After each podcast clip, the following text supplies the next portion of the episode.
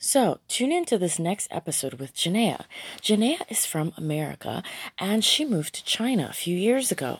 So, although she's rooted in America, she has found that she has bloomed everywhere else in the world. She's traveled to so many different countries, and as an educator from America, she's enjoyed teaching abroad, but she's also learned so much about herself living abroad. Welcome to the Are We Home Yet podcast, where we talk to expats about what it's like living abroad.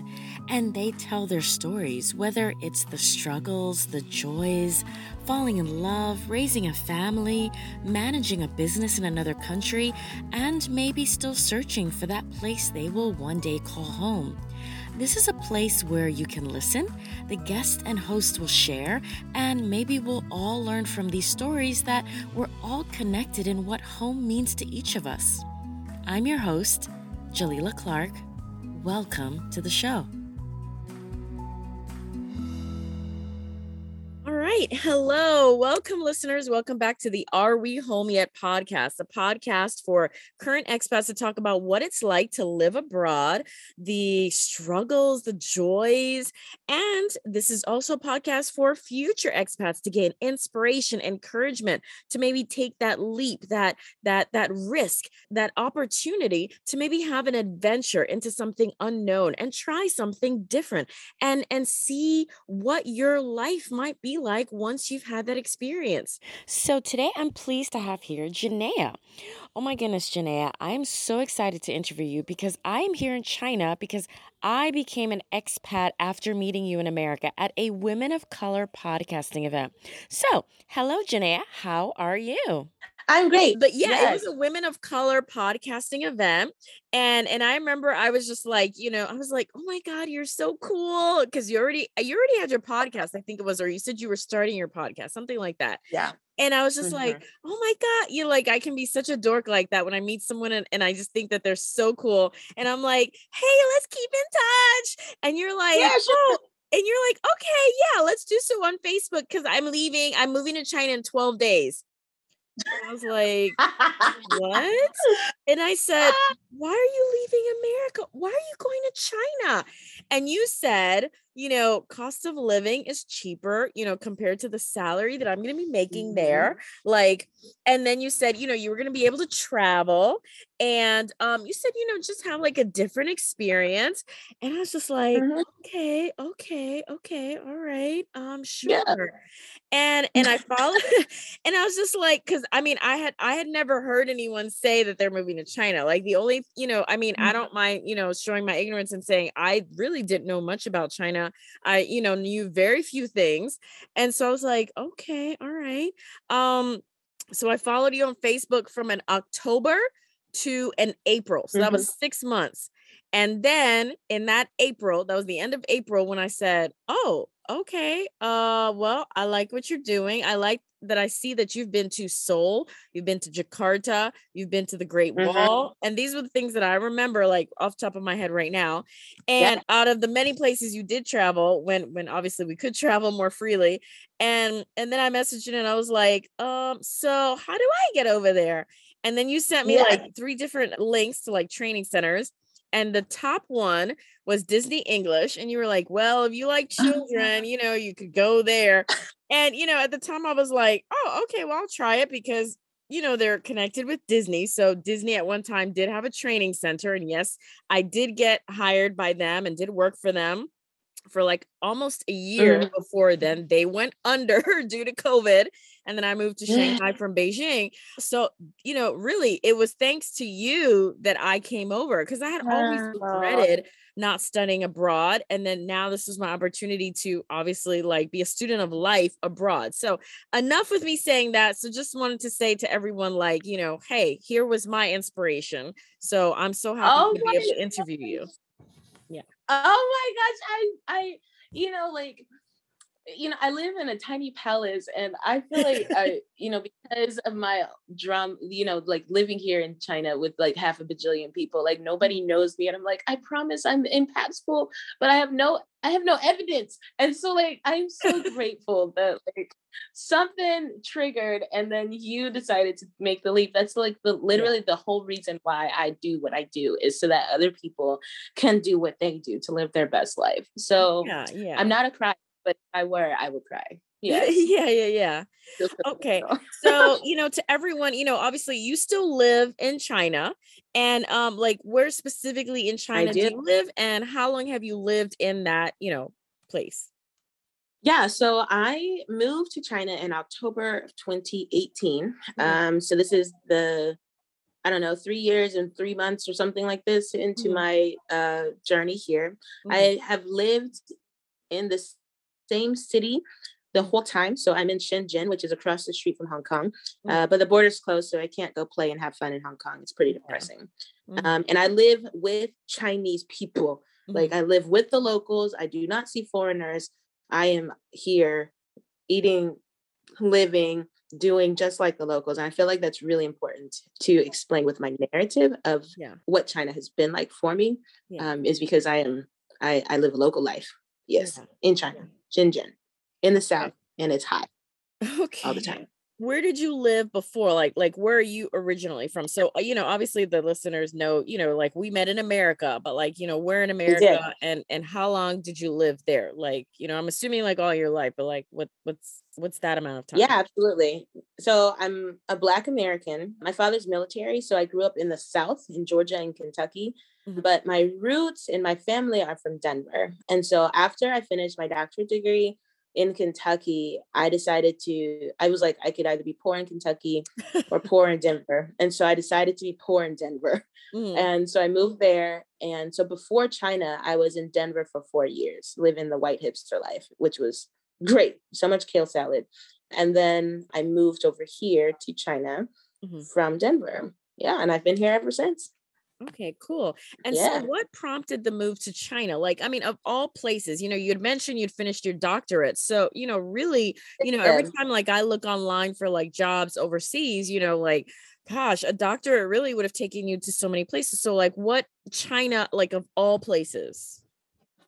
Yeah, so it's a mix of a lot of things. One, um, I earned my doctorate when I was 26. And so I was super young and like just wet behind the ears. And so nobody wanted to hire me. Mm-hmm. Um, and I'm still in the middle, like, of getting work experience mm-hmm. um, so that my doctorate degree matches my my work kind of thing. Mm-hmm. Um, and so I had taught at the university part time for several years and then i moved to denver and i taught little kids like hard to love children and it was just not for me i mm. was not i'm a great teacher but that demographic i do not work well with mm-hmm. and i was not good at my job and i had a precious little child who who like i took her chips away in math class and she has a rough life and i get it mm. and I took her chips away in math class and she cussed me out she mm. cursed out my hairline, my future children, my oh. ancestors, my my house. She just went to town. And I looked at her and she did this every day. But that mm. one day I looked at her and I was like, I don't have to do this anymore. So yeah. I left and I went home and I Googled how to leave America and still make money.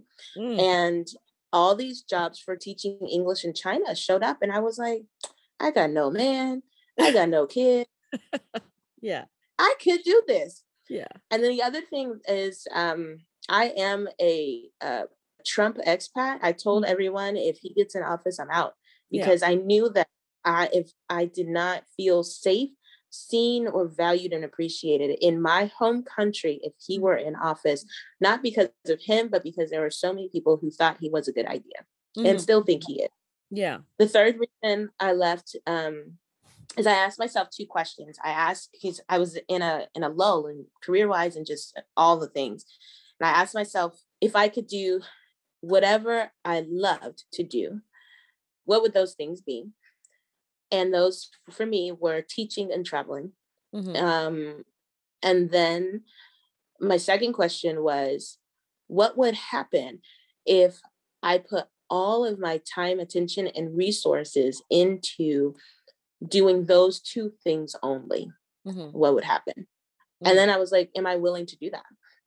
I guess that's two and a half questions. And my answer was teaching and traveling. And yes, I am willing, and I'm going to try it and see. And so I got certified in Bulgaria. I didn't know where Bulgaria was. Um, yeah. I got, did that in the summer. I traveled uh, Europe uh, after saving for two years. Mm-hmm. And then I waited, I came back home. I waited for my visa, which is in another couple months. And then I left with a one way ticket to China. Yeah. So that's what happened. That's how I got here. Okay. Mm-hmm. Hey, if you're enjoying the show, make sure you subscribe and join our community via Facebook and Instagram by typing in Are We Home Yet Podcast and Twitter by typing in Are We Home Yet Pod, where we share resources, you can interact with our guest, and you have a chance to tell your story as a former, current, or future expat, and of course, be a part of our community. The social media links are also at the bottom of the page on the Are We Home Yet podcast.com website as well. Okay, back to the show.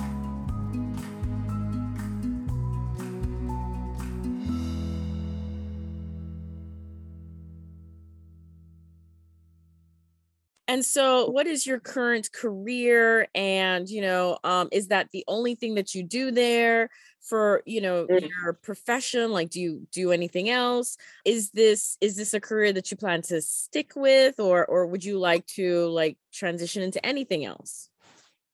This is my 14th year i think mm-hmm. it's 13 14 i don't know of teaching. So i am a teacher to mm-hmm. my core like this is mm-hmm. like generationally this is what we do mm-hmm. and it's more than a job to me so i change hearts and minds and people through English. It's not just teaching English to me. So I'm giving them keys for their survival in other places.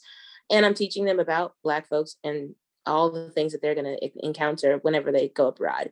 Mm-hmm. Um, and so I teach high school now. Uh, that's my legal visa job. And then I also teach a lot of private students, and I have my own training center here. Mm-hmm. I have about 35 students. Wow. And I teach them myself. So it's me and my assistant. And I teach about 35 to 40 hours a week, including all of that. Mm-hmm. Um, and I I purchased the training center. It was a complete shit show dumpster fire. Um, and my oh my gosh, it was just awful. Mm-hmm. But now it's it's lucrative and I'm grateful because it was not at the beginning yes, I will stay teaching, mm. but I have been teaching for 13 and a half years and I'm tired. So I am transitioning into curriculum development with my new special project um, mm that I'm going to be coupling with my sabbatical. Mm-hmm. Um, and I'll be focusing on bringing the world to every child's classroom and home. And so mm. that's my next thing. And, but it's still education based, always yeah. and forever. Wow. Yeah wow, there's a lot going on there. So, I mean, the training center, um, you know, I I once worked at a training center. Like I said, it was Disney English. You know, back when I lived in Beijing, mm-hmm. and I mean, th- there's like a lot of moving parts with a training center. So, like, what what made you decide to like purchase a training center? And and you know, how how did you get so many students? Like 35. Like that's that's incredible. You know, I don't really think about it because when I tell you it was a complete dumpster fire at the beginning. I was so embarrassed. And mm. like I paid a ton of money. The guy that I purchased it from lied to me and lied to mm. the parents. I was oh like I purchased it for an insane like basically my entire savings account. And mm-hmm. then he mm-hmm. escaped and didn't like tell me the rule. Like he owed so many people things and then everyone's coming yeah. to me with where's my money where's my car i was like i don't know yeah it was awful but then i can now say that I flipped a failing business into something lucrative in 18 months in a foreign country where I am completely illiterate. Yeah. And so now I, I'm proud of what I do. But like at the yeah. beginning, I was like, oh God, this is a really bad idea. Mm-hmm. Um, but I couldn't get out of it. So like somebody was like, hey, I'm moving and I, I want like I have some students he lied about the number and then i didn't know what questions to ask to see that he was lying this mm-hmm. is when i actually like had faith in people because now i don't trust yeah. nobody mm-hmm. yeah then, so i purchased it and then i started working there and that's how i was able to pay off my student loans i remember looking at the message and i was like you know i've i've wanted to be in charge of a school before that was on my list of things to do mm-hmm. uh, this sounds like an opportunity that i could handle mm-hmm. come what may let's see what happens. And so I jumped for it and um it was rough. And like as soon as like a black person took over the school, uh 90% of the students left. And so I was down to oh 7 mm-hmm. and I built we built it from seven to 35 in eight, 18 months. And um we now have a great reputation. Mm-hmm. Students are happy, my assistants happy, parents are happy, everything is great but it was less than pleasant and mm. extremely mm. stressful. But yeah, so I teach in my day job and then I teach that at night. And that's how I that's how I roll here in China. Mm-hmm. Wow, that that's that's really really amazing. Okay, so thank so you. Then, yeah, I mean, you know, the the fact that like you started a business in a place like, were you interested in being an entrepreneur when you were back in America? Like, did, did you have a business back in America? Because I mean, you know, I I don't remember like us really talking about that before, so I don't know. So. I mean, was that the case or was it just that hey, look, I'm here and and I'm just I'm going to do just do this? Um, a lot of things in my life have been like a let's try it and see. Mm. Um, but all of them align with my like life purpose. So I am not a natural entrepreneur mind. Like I'm an academic through and through. Like I'm extremely smart. Mm. And I have I can't do simple things at all. Like it's really hard for me to like do daily tasks, but mm. I I'm just a big brain. That's what I am and that's who I am. Mm-hmm. So like being an entrepreneur, it makes money is not something natural that comes to me. Um, so when you asked me, like, did I plan to have a business abroad or ever? No, I didn't. But what I did know is like, I can teach and I'm a fantastic teacher. And I know that when I'm in charge of, of teaching, my kids, my students learn. And the best way for me to leverage my ability with my goal of whatever is by being in charge. And so that means I must have the school. Like that's it made sense. That's why I purchased the school and blah blah blah.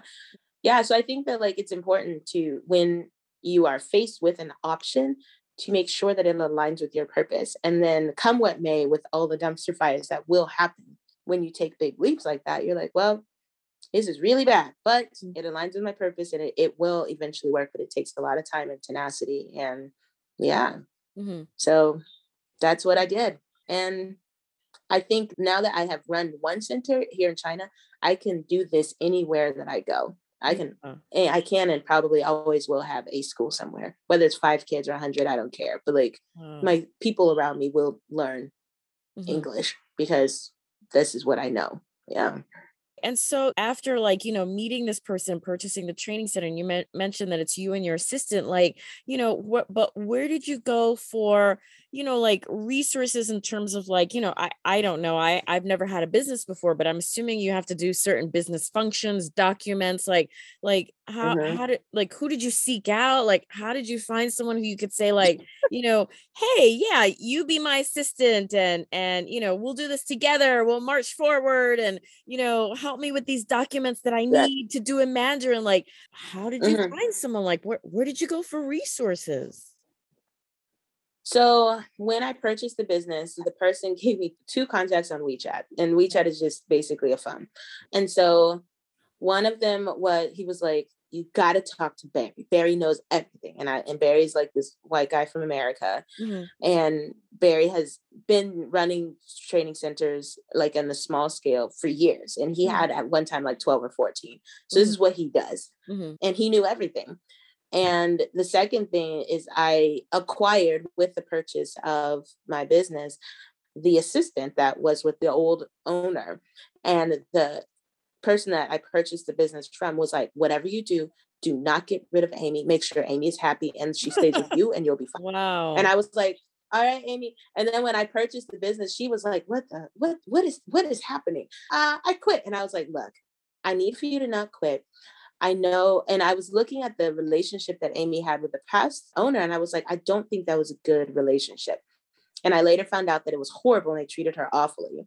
Wow. But I was like, look, I don't know what I'm doing, but I promise you I will be a good boss and I'm an ethical person. I'm kind mm-hmm. and I will treat you well. I mm-hmm. promise. Mm-hmm. And she was like, Oh, and I was like, look, I want you to give me like three months or six months. Mm-hmm. Just just try. And you mm-hmm. have to trust me. I promise. And she was like, okay, I'll try. And she stayed with me. And then she realized that I did have morals and that I I was who I said I would be and am. And she was like, oh, I can trust you. And I was like, absolutely. I told you that you can. And she's been my ride or die this whole mm-hmm. time. And so whenever I need to go to the tax office, to the landlord, to the person, Amy, I need you to go talk to these people. If I need somebody to go yell at somebody for me to buy something on Taobao for me, it's yeah. yeah. Amy, come help me buy these shoes. I need this. Go talk. She and she has been phenomenal. And I honestly would not have been able to survive China without Amy. Mm-hmm. I am so grateful for mm-hmm. her. And she's just, she's 23, she's feisty, and she oh. is, you know, she yells at the kids, she talks to the parents, she does all the things. She is brilliant and she speaks great English, is perfect English. Not perfect, but she's great. And then yeah. she's perfect in Chinese and she knows all the things and she's been wonderful. And so I would not have been able to make it without mm-hmm. having a support system. Um, yeah, so that's how I do it, and it's me and Amy, and we okay. slay all the dragons together. Wow, that that definitely is lovely. Okay, so you know you've yeah. been there a while. You have a business there. Mm-hmm. Um, you know, so the next question is, what is your definition of home? And do you feel you've been able to create a sense of home in China? And if you know you left China and went somewhere else, what's lacking that you would need right. in that next place to create a home? Mm. China is definitely not home. You know, like I live in a tiny palace. I think it's like 12 square meters or like I don't know what that is, like a mm-hmm. hundred square feet. It's so small, but I love my tiny palace. So wherever my blanket is, is where home is. I spend a lot of time in and around my blanket, and I think about it all the time because that's my safe space. Okay. Um, but it's hard. It's extremely difficult right now to define what and where home is mm-hmm. because mm-hmm. I am an academic. Um, I am still deeply connected to what's happening in my home country of America. Mm-hmm. Um, and right now, because of whiteness and all of the malarkey and mm-hmm. all of the and whiteness being the the social structures of white people have being at the top mm-hmm. and them their needs and being priority and mm-hmm. not really thinking about others. That's whiteness, not white people. I want to be very yeah. clear about that. Okay. Is I got white friends, but like it's it's the system that I'm talking about. Yeah. The system that pushes um, people of color, the global majority, away and into the recesses of darkness. But I cannot support what's happening in America. Like every time I get on Facebook and Instagram, there is some foolishness. It's just like, what is happening? Yeah. And I grew up in white evangelical spaces. So, like mm-hmm. the religious right, I grew up around them and in their religious spaces. And as a Black person, like these are people that I know who mm-hmm. are saying this stuff. Mm-hmm. And they know me, they know my family, and their cognitive dissonance is astounding to me. And I cannot like I don't connect with my home anymore. Mm-hmm. And that is devastating to me. Mm-hmm. So China is not home because of foolishness here yeah. with racism. Mm-hmm. My home where I was born does not feel like home. Mm-hmm. So I don't know. I know where I'm rooted, which is America, and then mm-hmm. I bloom other places. But as far as the word home, I can't answer that right now. Yeah. Um, I can't. And and for that it makes me sad it really does mm-hmm. i don't feel necessarily homeless mm-hmm. but i know that like where i am now is what is fine and then where i will be later is fine but i will choose my next place that i build my tiny home my tiny palace mm-hmm. will be in a place that likes black people mm-hmm. and right now america does not like black people china does not like black people mm-hmm. so i don't want to be in either of those places long term Okay. Yeah. Okay. All right. Well, I can understand that mm-hmm. definitely. All right. So let me just ask a few more questions. Um, so do you remember like what was the visa process like to get you over here to China? The visa process um, is different than it is now. I came over here before COVID. And so basically, as long as you are breathing and have a college degree, you can yeah. you can teach in China. As also, you, I don't think you can have a felony. But mm-hmm. I applied through a, an agent, and an agent is basically just a, a liaison between countries, and it's very important that you do get one because if you miss something or they don't like the way you write, then they can definitely cancel it. So agents know how to um, get through faster the bureaucracy and all of that and talk to both countries because that's their job. Um, my agent, I think, cost like 400 US dollars to um, copy all the things, apply or make my application. And then it went to the embassy and then it had to go through three different offices. I had to get signatures and blah, blah, blah. Um, once all of that was done, then the US side was ready to go. And then I had to finish the visa process when I got here to China. And that took about a month or so. And then I got all the stickers that I needed in my passport. And I was a legal person to work here in China. So lots and lots of steps. And you definitely need to get help in order to do it. Um, and definitely like uh, it takes time. So mine, I think, was a total of six weeks on the American side and four weeks on the China side. Mm-hmm, mm-hmm. Okay. And then, you know, like what's what's your day-to-day like? You know, Monday through Friday might be different from the weekend. Morning might be different from the evening. I work all the time. Mm. So I don't do well in the mornings. Like I'm not a nice person. I don't like people in the mornings. And so my job, my job and my day starts at about 12 or 1 o'clock. And then I work until about 9, 9 30 p.m. Um, as of right now, I do teach something, at least one class every day, which mm-hmm. is not my favorite schedule, but also many. So, mm-hmm. um, like Sunday, I have a two-hour day. Um, most of my days, I'm out of the house at 12:30, and then I come back after the gym at about 11:30. So it's a long day, but also I get the Chinese nap in the middle of the day, which is wonderful. Um, yeah, so my weekends are Saturday is my hell day. So uh, if all of my classes are um, happening, it, my day starts at 8 a.m. and my job is almost an hour away. And then uh, my last class is ends at 8 p.m. And then I have about two and a half hours worth of breaks dispersed throughout, but it is not pleasant. Mm. Um, but you got to do what you got to do when you're here. I came to China to work and to make money. Um, and so I don't, that's what I do. Yeah.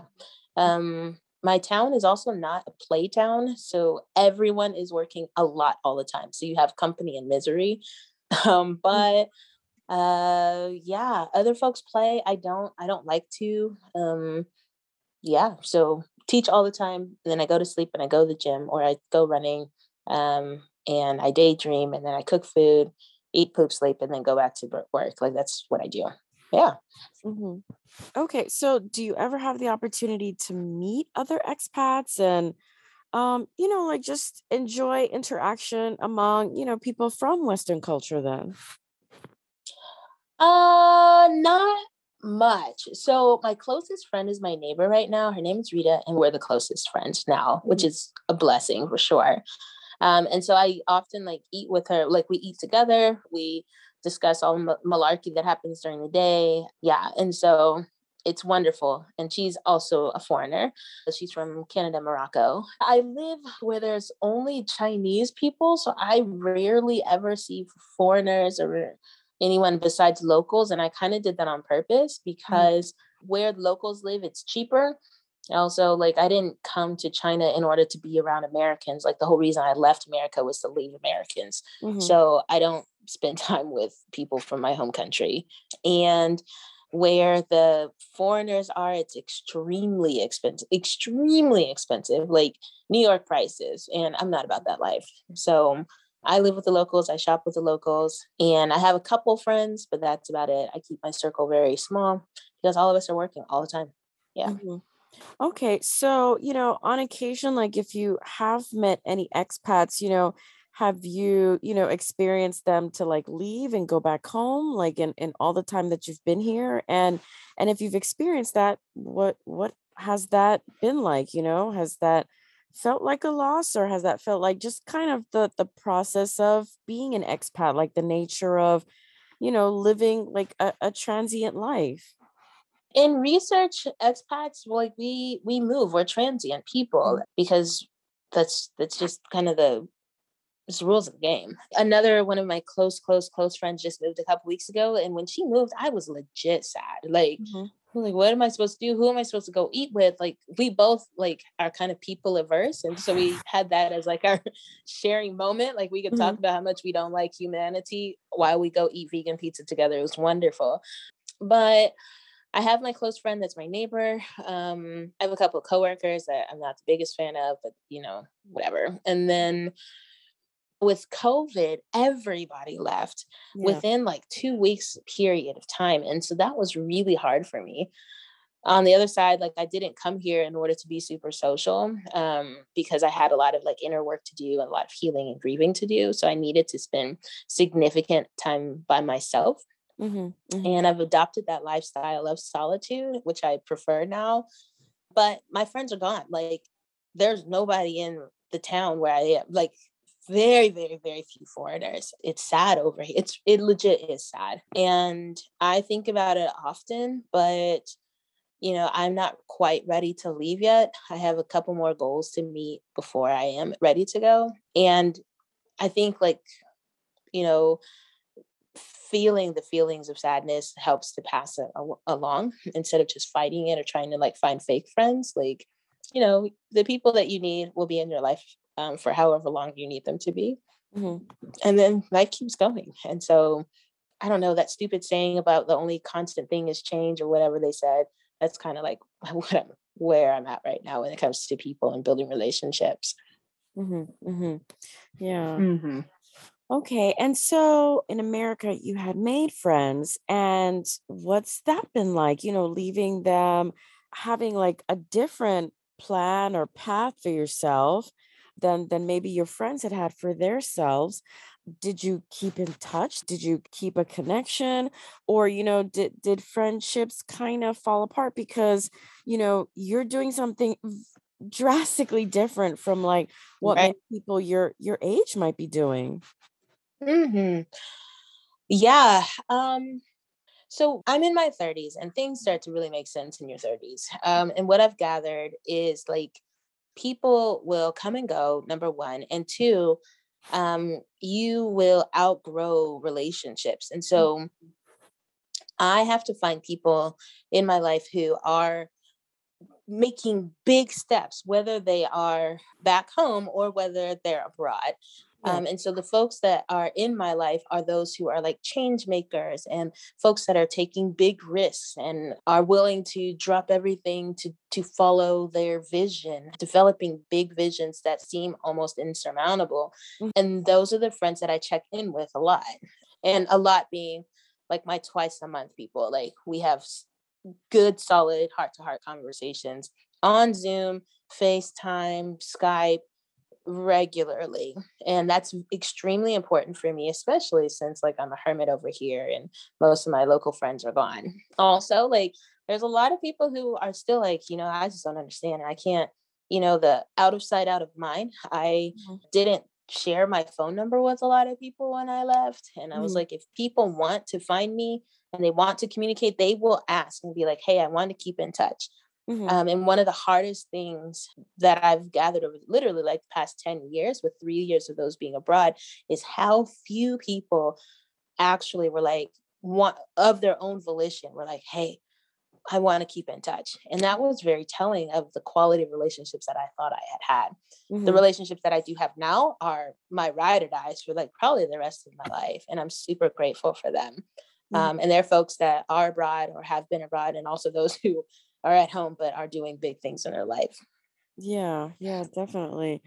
Yeah, I mean, I would say the same for myself. Yeah, there's really just a few people who, you know, are still constantly in touch with me from America and checking in and you know letting me know like how they're doing and you know still very happy for me and still can't wait to come see me when you know things have changed in in the world right. or can't wait for you know us to meet up somewhere uh but yeah you know i i do feel that like me choosing this path definitely changed the dynamics of of what mm-hmm. I thought were friendships because yeah, I mean, I chose to do something d- very different, you know, and and and I'm older than you and then, you know, at this point, you know, lots of people would have a mortgage, a car, they're raising children, you know, and I'm not doing any of those things. There's less uh, in common, you know, I would say with uh, friends that I had had in America, definitely. So then now let's kind of switch gears. Now you know let me ask you about like the job hunting process and job security. So like you know finding a job you know when you were in america must have been a different process than when you came to china like when you've since you've been in china what has been the job hunting process in china and do you feel like job security is more of a thing now like it's more available now that you know kind of like um how can I put this? Like because there there are less foreigners here there are less people to teach here so do you feel mm. like there's more job security now or do you feel that it's you know just kind of the same it's just still kind of up in the air like unsure china everything is up in the air like things change daily mm. and so there's there is no security anywhere companies close the crazy thing that like I've been an educator, a teacher in various capacities for 14 years now. So mm-hmm. I'm very good at my job. And I think one of the most terrifying and enraging things is your job performance rating is based on if a four-year-old gets a sticker or not like it's insane and like mm-hmm. parents will be like we don't like her and they don't and the, then you're fight like that's it mm-hmm. and so the on the flip side if you are an English speaker, mm. native English speaker, you can get a job anywhere yeah. uh, around the world and in China. Like you have to literally not be dead, preferably blue eyes, and then like give kids stickers and talk in English and you have a job. Like it's, it's fine. Mm. The job market has changed significantly um, since I've been here. Like I came here on a gig and then that gig blew up and there were lawsuits and blah blah blah like it was dramatic and now i'm in a very stable position in a public high school and i'll stay here until i leave because i like it and i like the kids and i like my work mm-hmm. but also the market is changing in in china like because of the increased nationalism here the people are focused on like what china can do for chinese people rather than what like using the foreign assets to increase their their domination in the world, whatever it is. And so that is directly connected to job availability for foreigners.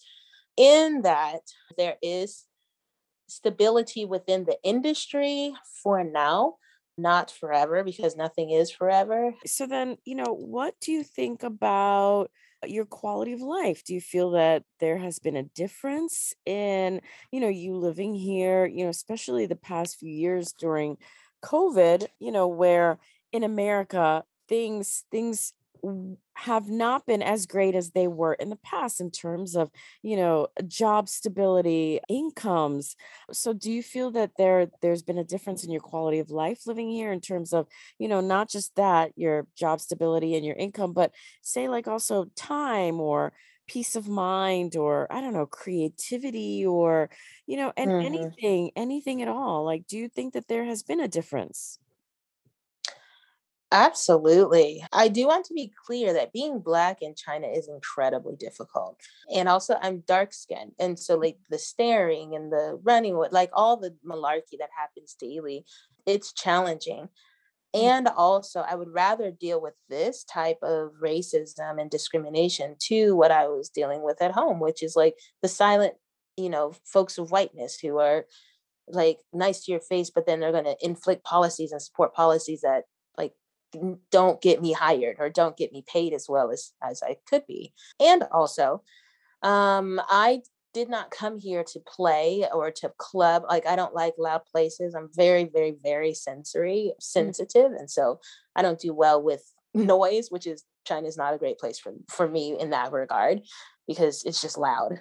I came here to disappear and to work on myself, and I've been able to do that. Also, I've just paid off all of my student loans a couple months ago, and I'm mm-hmm. thrilled about that. I've never been out of debt in my entire life. And so now I am completely, and I can give no I can give credit to no one or no other entity except for China for that.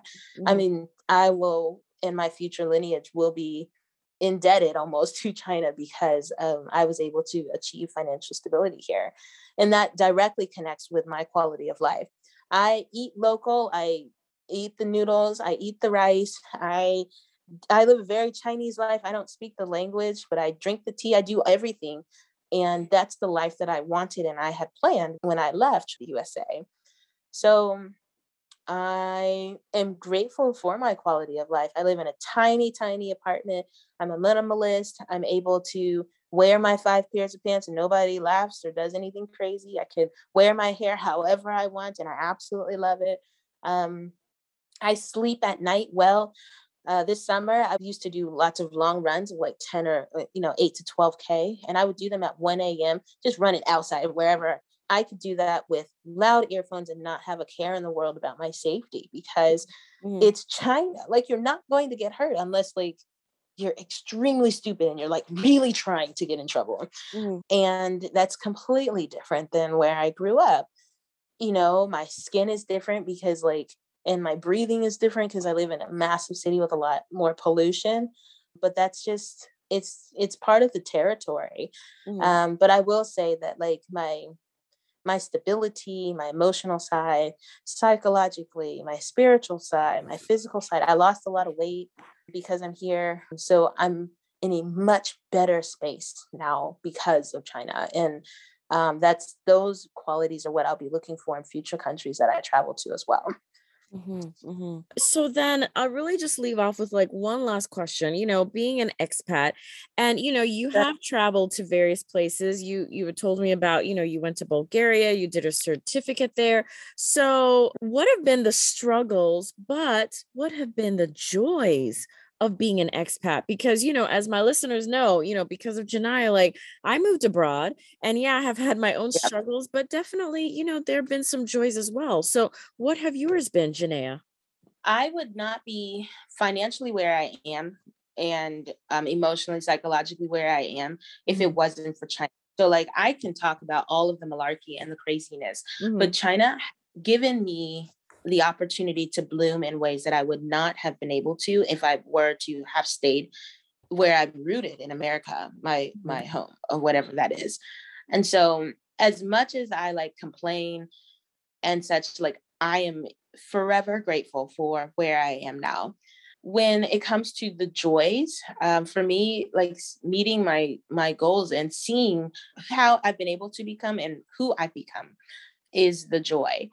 I am now debt free. Like I've I've paid off like fifty seven thousand dollars worth of student. Oh wow! My credit score is in the eight hundreds. I just told people I would not have been able to do that here. I'm now saving up for my sabbatical, and then as soon as like I have my my chunk of money, I'm out. Mm-hmm. Um, and I'll be working on my project that I told you guys about earlier. Also, like I know who I am. I know my yeses and I know my nos. I know my wants. I know what I hate. I know myself. Yeah. And I'm, i no longer apologize for those things. Like mm-hmm. I know that I am brainy and I don't have a lot of feelings. I know that I don't eat organs. I just don't eat them from animals. And so I mm. can just be like, look, I don't eat heart.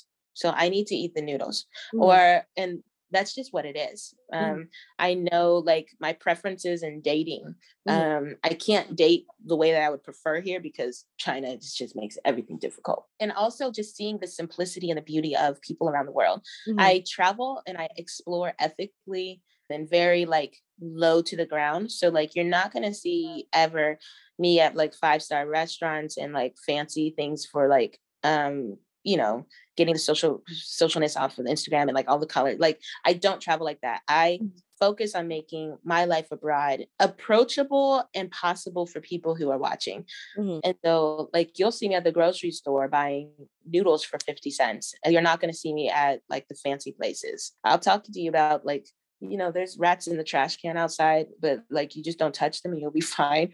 I live in a tiny palace. I uh, live under within my means. I don't make a lot of money, but I make enough to like pay off my student loans and do things like this.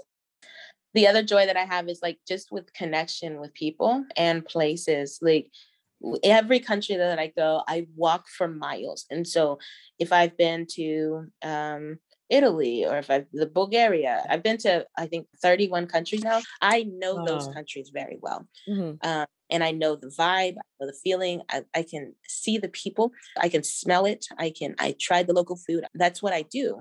And so I now have a snapshot of places that folks may or may not ever see. Mm-hmm. And one of the things that I love to do is introduce those people and places to folks that may not be able to see them firsthand. Mm-hmm. Um, yeah, so that's what I love about being an expat. And I want to be an expat forever and probably raise expat kids. Like this is this is where I am.